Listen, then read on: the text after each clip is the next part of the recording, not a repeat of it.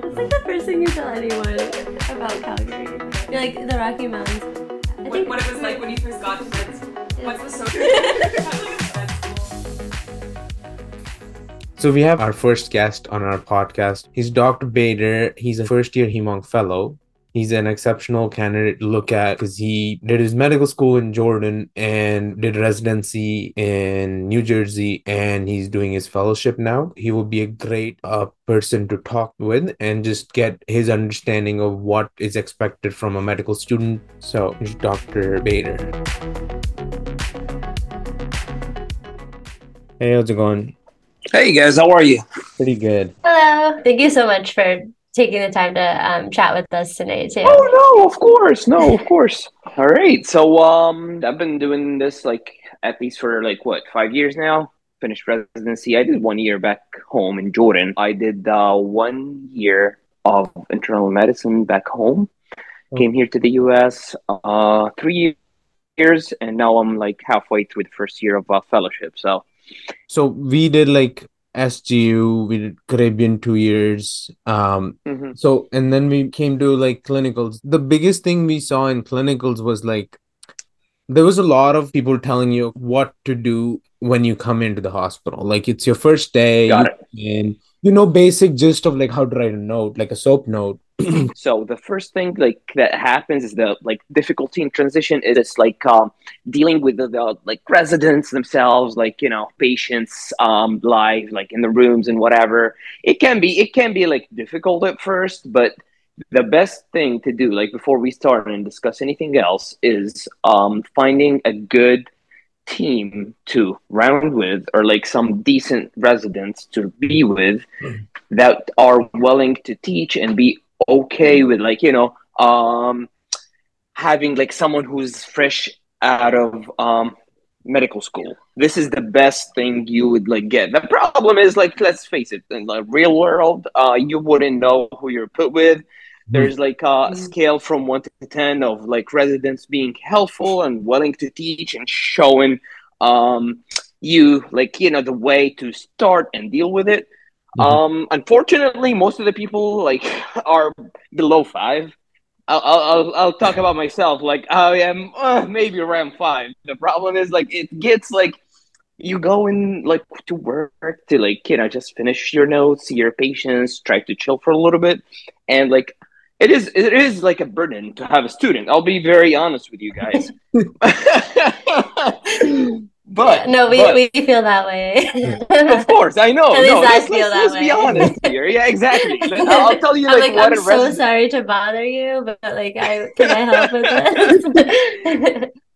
Yeah, it does happen. That's honestly for me what I saw here in the U.S. That is the like, unfortunately, the worst thing for um person from medical school to go into clinicals. That's the worst thing because it's not that like uh, streamlined. I would say, especially with Mhm. rounds and the residents, because whatever we had like back home again, it's a little bit different because we round with attendings, teaching rounds bedside. So that's like a little bit different. Here, I don't know like about other um, hospitals, but I do know for a fact that students that come maybe in these areas, Florida also has the same experience of like being with residents most of the time and having didactics obviously with some of the attendings. Mhm. But what's more most important, like for me, for you guys, for someone whoever is like a third year or just starting or a fourth year, the most important thing is first of all, forget about books, UWorld whatever. Try your best to find a team or a resident who is willing to be with you, have like patience for teaching and showing you like rounds every single day, how they interact with the nurses, the patients in the rooms, examine them. That is honestly the most important thing to start with.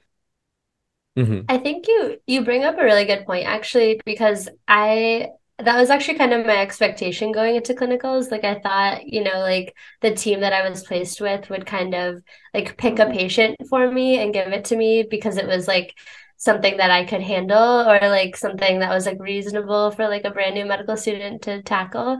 But basically, like we came in, they would just be like, just pick someone and like present them. Even like for us, like moving into our own residencies, like keeping in mind that like if we have students, it's probably a good idea to pick one that is, you know, like doesn't have 50 comorbidities and like, Mhm. um, Yeah, like yeah. a million medications. um, No, you're so right. You're right. To kind of ease into it a little bit. Of course, of course. It should be like, as I said, like that's a problem. It's not something that you will find in books or whatever, like MKSAP or like UWorld studying like clinicals. This is the first block. This is the first step is like finding some people who would like, you know, be careful when they um, give you assignments or like making you round with them or like giving you a patient or two to start from the begin, like ground up, as you said, like not that complicated, not being like chronic in the hospital for like 30 days waiting for social work. That is that is wrong. That's like just just like, you know, trying like to push you guys to like go and just like leave them alone. Like I'll be honest. Right, It happened right. a million times.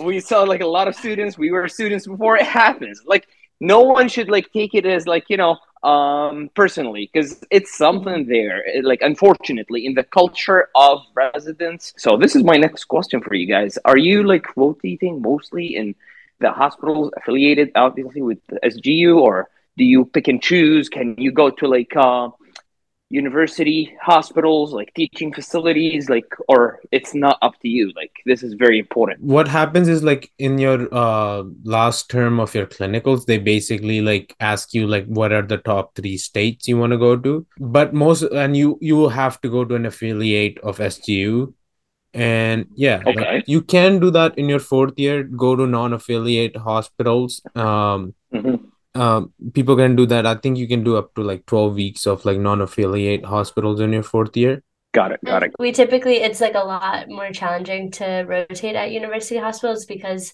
a lot of them, especially with the pandemic, say like no foreign graduates or something like that. So like that includes us. So like Urchit said, we we typically end up more at these um community hospital type places. Got it, got it. I understand. But yeah, like it's not like the like literally like uh, it's not a deal breaker. You're not gonna learn. You have a lot of like uh, opportunities to like uh, learn in these hospitals, and our hospital is one of them. Like Urchit, so that it's like it is there if someone if a student wants to learn and see something and see patients and like train in a proper way it is there but again it's not books it's not UWorld. We'll come to that like it's very important. I'll talk about a little bit about what to study and how to like tackle like clinicals and UWorld like step two and even step three some people do it before residency that's very mm-hmm. important or maybe the first year.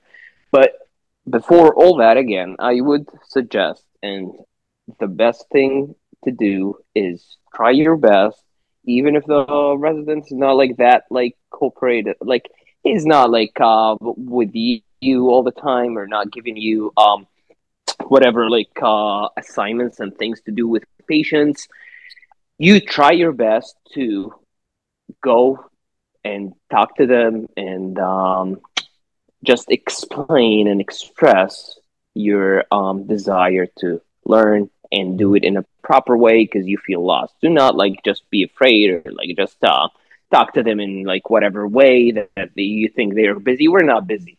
We're not. we, we are a little bit for an hour or two, but we can spare at least a, an hour or two to teach a student easily. So that's like something that you guys have to take that initiative, as they say, and like try to um, talk to them about it. And if things like fail and you think that you literally is not like getting anything new and not like taking any proper training, I would suggest go to the coordinator that has like the student, like whatever, and just let them like replace you. Cause like, you know, that's the first thing to start. Do not like you're paying money to learn to the schools and whatever.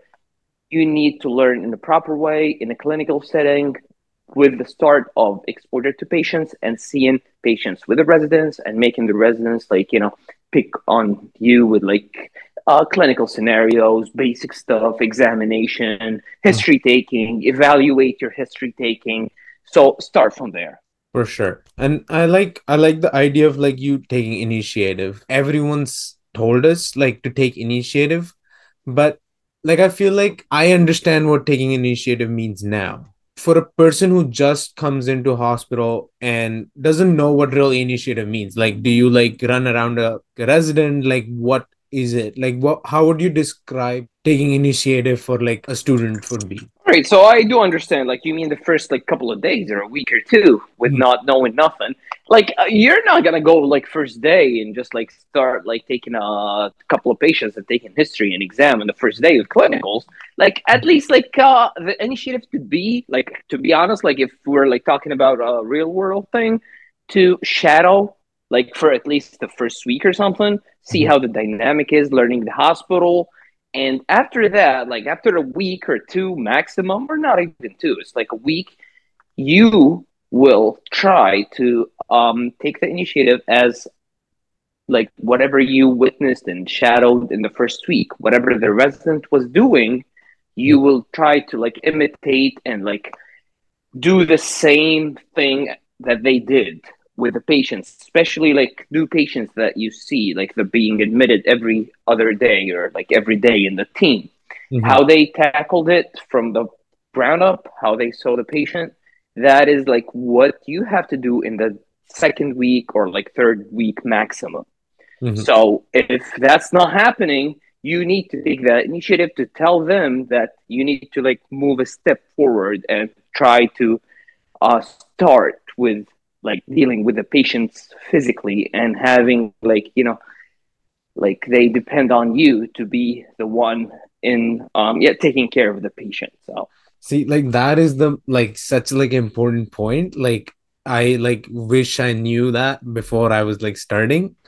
Cause like I, I will tell you an example. Like this happened like both of us. Like we like by initiative, I literally just thought like we are gonna sit and whenever the uh resident gets up, we're gonna get up, right? Mhm. And this one time, and this was like I think surgery rotation, and Yeah. we were both together, and like our resident got up, and we like went right after him, and then he's Mhm. like, "I'm just going to the bathroom or something." This no, I think, like you said, like you brought up a lot of good points. Um, because we were we were definitely kind of just like thrown in into like a situation we had no idea. Um, my first rotation ever was OB, and I don't think that they knew that it was my first rotation. So I literally like I would just stand behind them. No, listen, I'll be uh like honest with you with this one thing. It's the same thing almost like 95% of all the places. It's like literally like uh confusing, weird, and uh, a new thing for the first couple of weeks for every single student in any countries, not even in the US. So Mhm. it's it's something new it's like meeting like these people every day and like you know most of them are like overwhelmed let's like let's let's throw this out like a little bit for everyone who wants to start because like whoever you're rounding with is mostly first year or second years like residents. Mhm. and these True. people like sometimes like these like first years let's say they're even like more confused like than you are. Like it happens. Like the like That's it's- it is like uh eh, it's like something like new to them and uh, maybe after even like six months of like training they're like still fresh. They're like barely like doing their notes at the end of the day you know? And um they are not like prepared to like teach someone you know like they it's uh, up to the person himself of what you get. You can try your best to like you know get the best possible like experience. But again it's like a little bit biased because you're rotating with residents like that's like you know with from different like regions from have like different like knowledge and background so eh, it gets tricky. So now like the best thing to do is what would you guys do to learn like in a clinical way? Even like let's say you, you're in the most average um, program ever and the average resident who's not like doing their best job to give you the clinical stuff i think that's like where we have to like discuss like next Mhm. so I think one of the things that like we both learned on clinicals was that, you know, you can learn probably the most from your patients themselves. Mhm. and i think that was our experience especially where we did our core rotations it was it's definitely a community hospital and there's definitely not a lot of formal teaching that happened we both ended up um, we learned a lot and we and we performed well in our shelf exams i think because of the like actual clinical exposure we got and like making the most like learning the most that we could from our individual patients.